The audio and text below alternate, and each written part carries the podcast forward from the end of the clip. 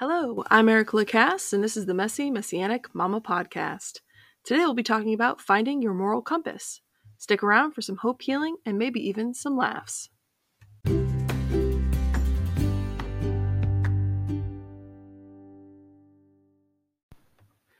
Welcome once again to another Messy Messianic Mama podcast. Today is the 5th of September 2022. I cannot believe we're already in September, but here we are. Today's Torah portion is called Ki Tetzeh, which means when you go forth. You can find it in Deuteronomy chapter 21, verse 10 to chapter 25, verse 19. The Haftorah portion is Isaiah 54, 1 through 10 and the Brit Hadashah is 1 Corinthians 5 1 through 5. There is actually a lot of really great stuff this week. Not that there isn't every single week, but I actually thoroughly enjoyed going over it with my husband. He had a lot of really great insights, especially because, you know, I have a lot of questions when it talks about things like slavery and captivity and how women were treated. And the reality is, Adonai was actually, and still is, a very merciful, gracious God, and He saw worth even in the womankind more so than the rest of the world, even back in the days of the Bible. And for that, I am actually eternally grateful because women were never treated as objects. And when you go back to the Torah and what he commanded, he made a lot of different commandments and laws in order to protect women. And I absolutely appreciate that. Today, we're talking about finding your moral compass. It's something that I have been thinking about really for a long time. You know, it's, it almost kind of kind of is like you know you, you have these conversations with different people throughout your life and it finally just comes to a head after you have one last conversation with somebody and it's kind of like okay finding your moral compass. What does that mean? It means what do you set the standards in your mind of what is right and wrong? Where does your morality come from? Now, most of us, a lot of times, our morality comes from who we live with, who we surround ourselves with. You know, if you have a bunch of friends who are doing things that are wrong, eventually you're you're going to start agreeing with them and think, well, it's not really that big of a deal. But the reality is, it is. Morals mean relating to or concerned with the principles or rules of right conduct or the distinction between right and wrong. Ethical. So, for me, as a believer, my moral compass should be found in the Word of God, right? It's not always true because we're all sinners and we all mess up. However, if our foundation is firmly rooted in the Word of God, the infallible Word of God, the true and living Word of God,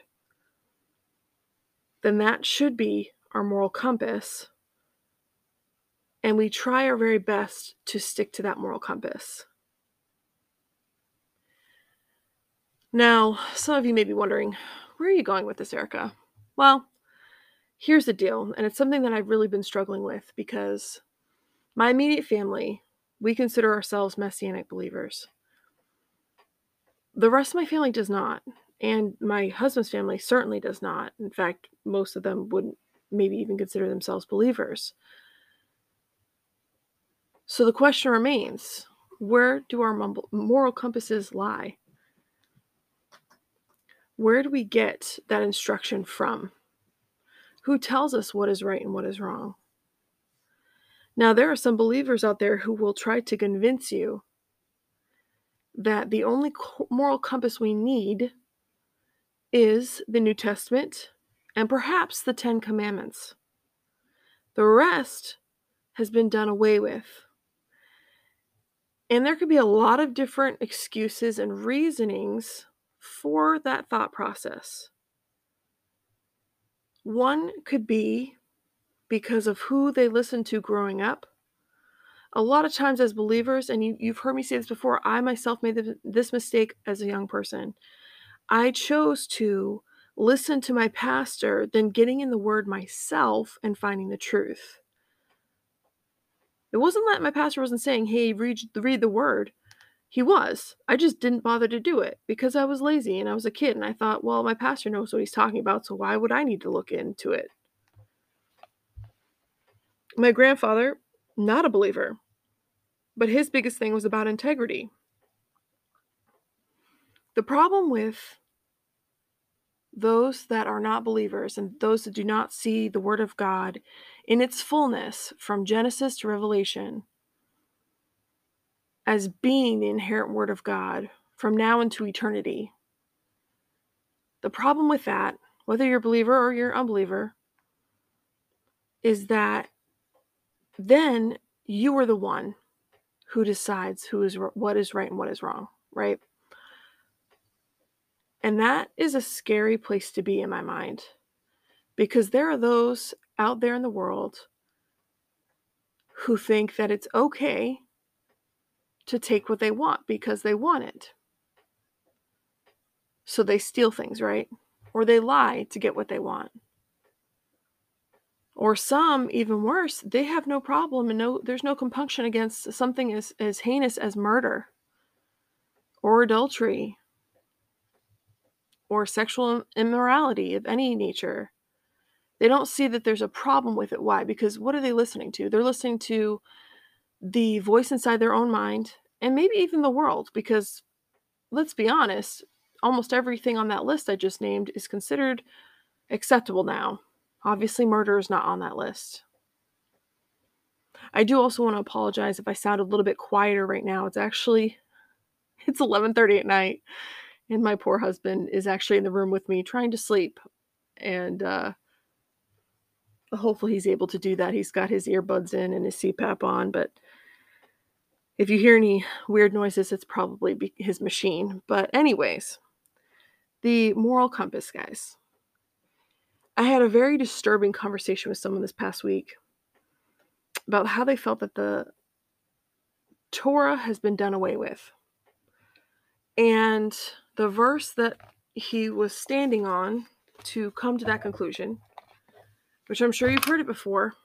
It's almost as famous as John 3:16 is Matthew 5, verses 17. I'm reading the Tree of Life version. You know, I do I do actually like that version. It says, "Do not think that I came to abolish the Torah or the prophets. I did not come to abolish, but to fulfill." Now, for those of us who are messianic believers, we like this verse too, because it clearly shows that Yeshua didn't come to abolish the law, the Torah, or the prophets. He came to fulfill them.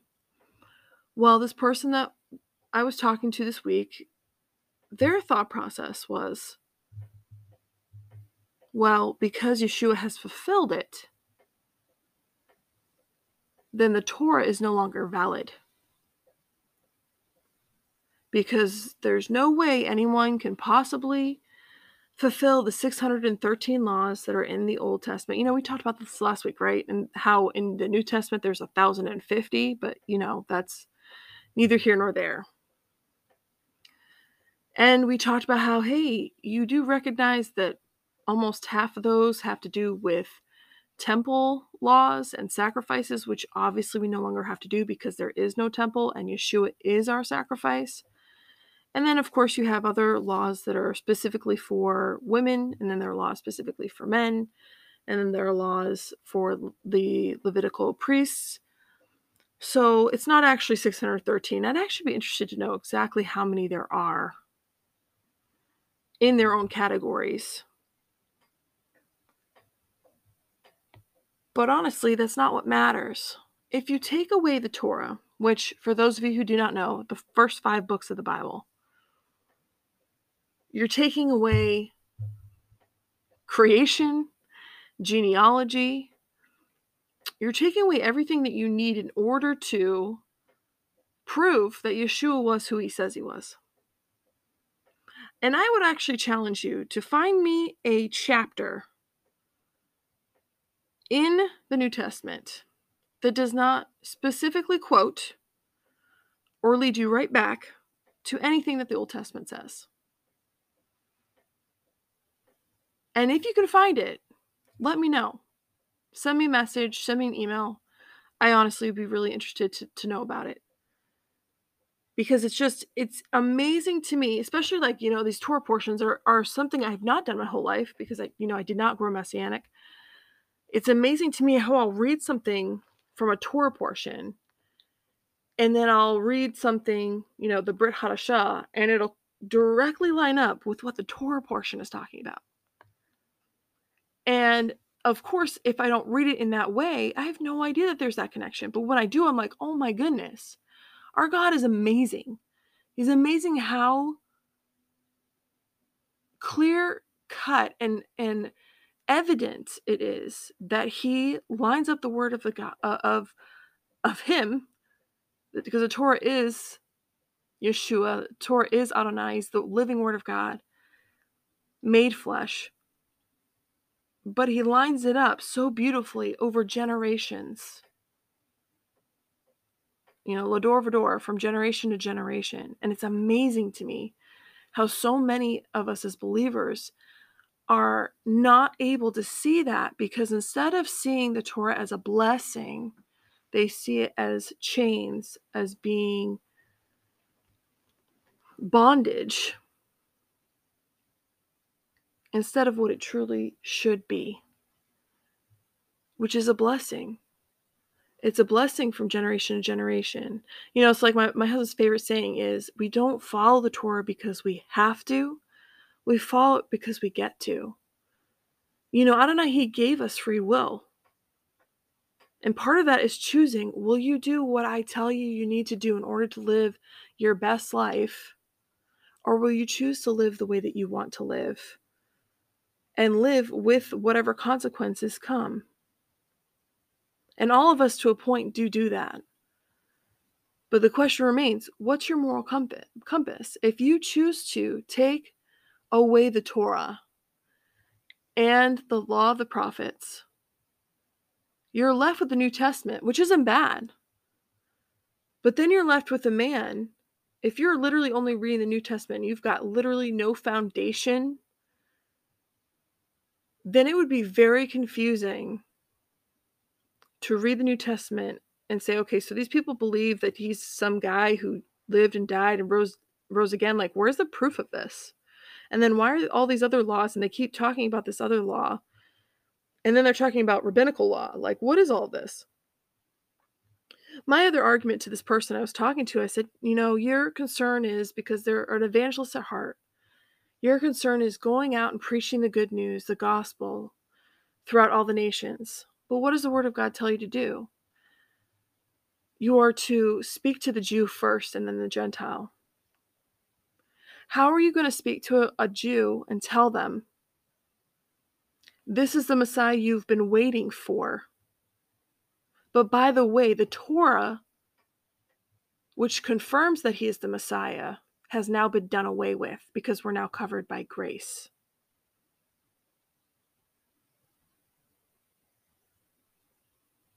Now, I may be lacking in some logic, but common sense I'm pretty strong with.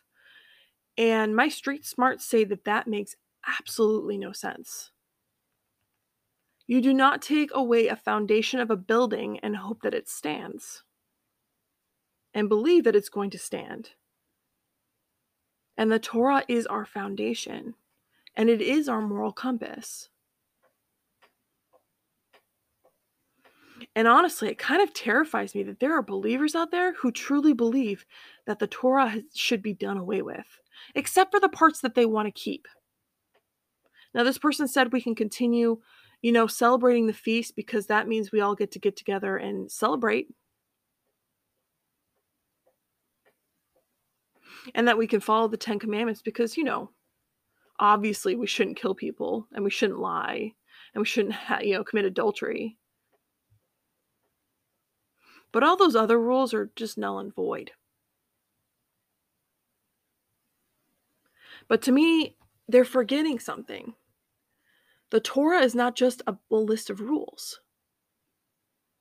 It's literally the story of Adonai and his power and his majesty and his glory And it proves without a shadow of a doubt that he is who he says that he is.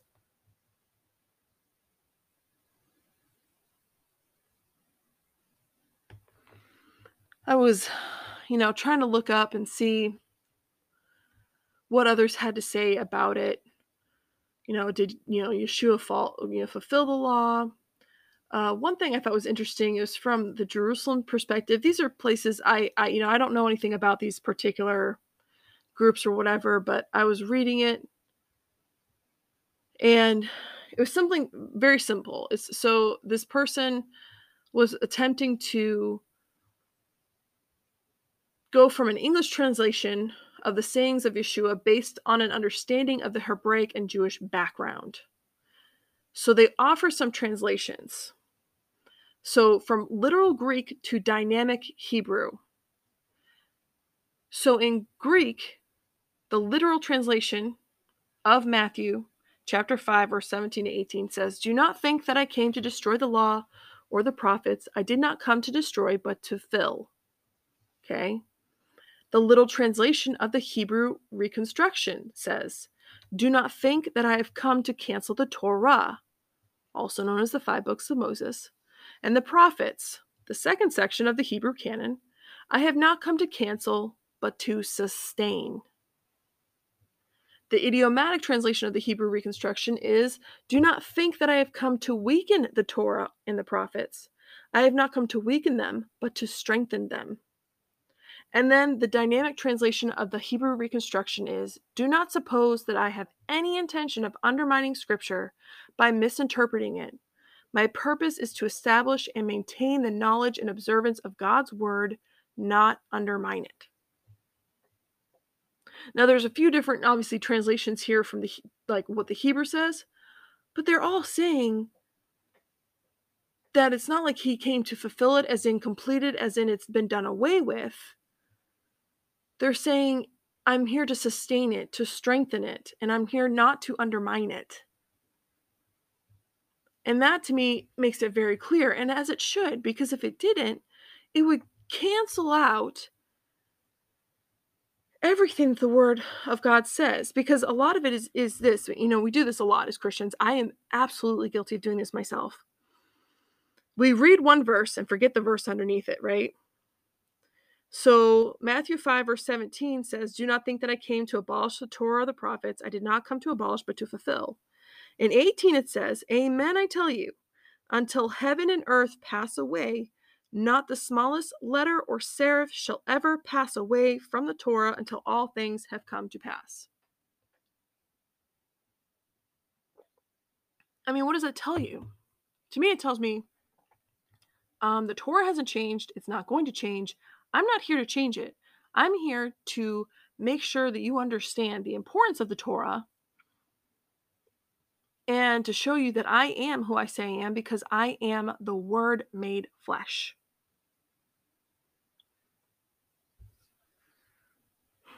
From the Messianic Apologet- uh, Apologetics blog, they talk about it as well, and they say According to Yeshua the Messiah's words here in Matthew 5:17, delivered within his Sermon on the Mount in Matthew chapters 5 and 7, the Savior clearly states that his views are regarding the Torah of Moses along with Psalms 23 and the 10 commandments. Matthew 5 through 7 includes the Beatitudes. The four passages together composing the most frequently read and valued section of the Bible for most evangelical Christians. Yeshua's statements about the Torah are not at all hidden away in some obscure place. Yeshua says very plainly that his purpose was not to abolish the Torah or law of Moses, but to fulfill it. The challenge for theologians over the centuries has been in what context Yeshua fulfills the law. Many think that Yeshua's fulfilling of the law is to be equated with some kind of abrogation or abolishment of it. But the Messiah's words in Matthew 5:17 run contrary to this. Do not suppose that I came to throw down the law or the prophets. He by no means came to destroy or demolish Moses' teaching, the and then they talk about a bunch of Greek verbs, which I'll absolutely butcher if I say them. But Any claim that the Messiah came to do away with the Torah or significantly devalue it in some way must be rejected. He clearly tells us that he did not come to end or bring to an end the law of Moses.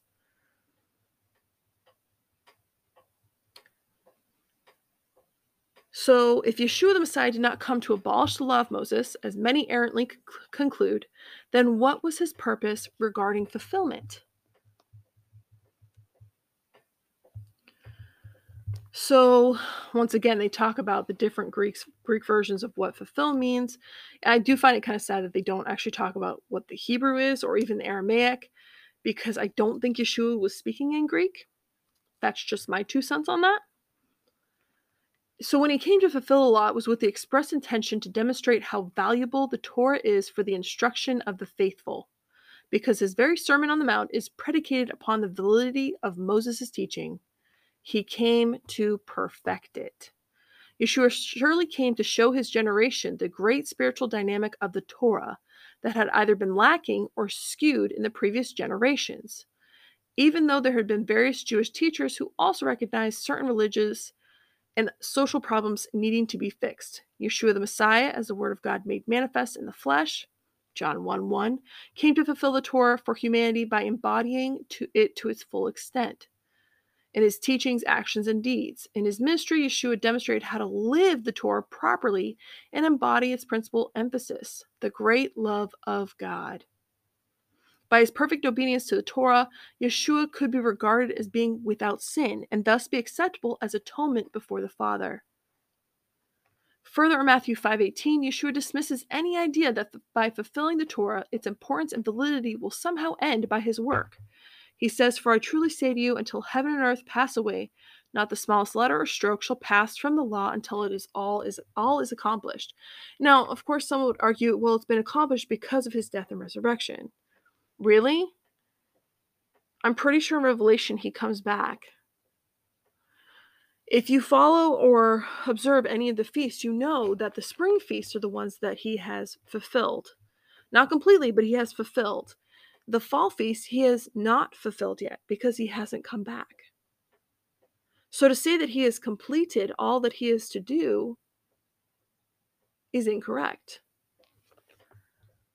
And of course, we all know I am not a scholar. This is, of course, just my opinion and my how I myself perceive what the gospel says.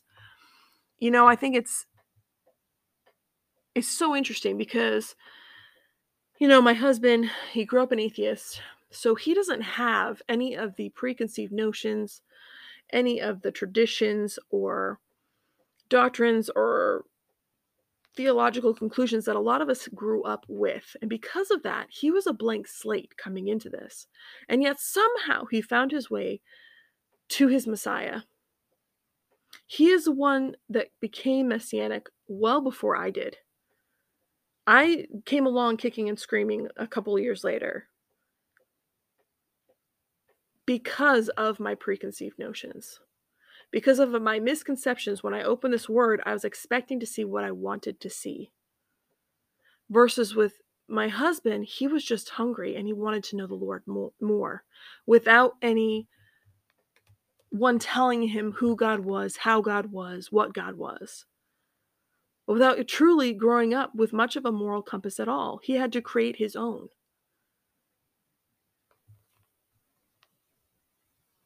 For many of us, we were, to our parents' best ability, taught in the way that we should go. And then they had to send us out in the world and pray that we would not depart from it. For those like my husband, they didn't have that growing up. Now, of course, I'm sure his parents had some sort of moral compass where they said this is right and this is wrong, but it wasn't based on the word. Which brings me back to just the importance of the Torah. Some feel that it's outdated, antiquated. Really, the whole Bible, a lot of people feel that way. But the reality is this without the Torah and the prophets, the New Testament is void. It makes no sense. And how could he fulfill a law if you've done it's been done away with as soon as he you know, Yeshua showed up on the scene, or as soon as he rose, you know, he died and rose again. Then everything that Paul said after the fact is void as well. Now, some people say, well, you know, Paul talked about doing away with the law. He was referring to the rabbinical law, and it's pretty clear if you read that in context. Unfortunately, based on a lot of interpretations, they use law and Torah they they they're interchangeable. And so it can be very confusing for somebody who doesn't understand that context to be like okay he's talking about the law of man right now the rabbinical laws and not actually the torah which was the law of moses given to him by god.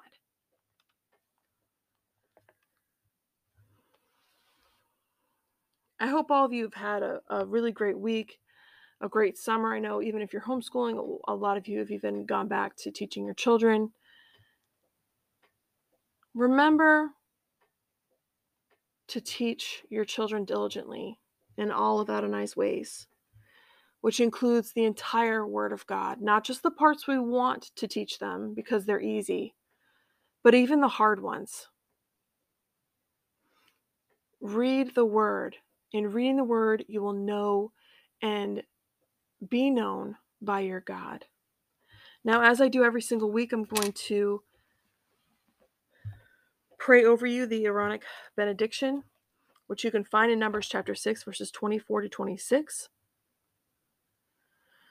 Yivareka Adonai, Marish Mareka, Adonai Panavaleka, Vehuneka. Yisadonai panavaleka ve'asemleka shalom.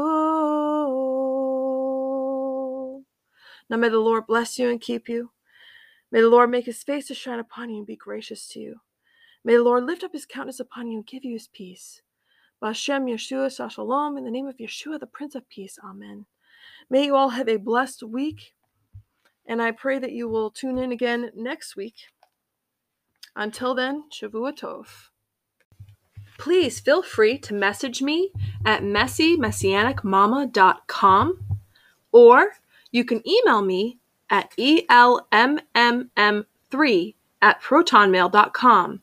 That's E is in Echo, L is in Lemur, M is in Mike, M is in Mike, M is in Mike, the number 3 at protonmail.com.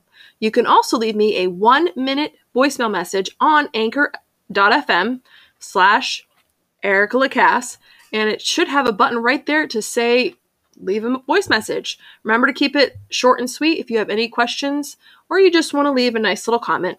I would love to hear from you.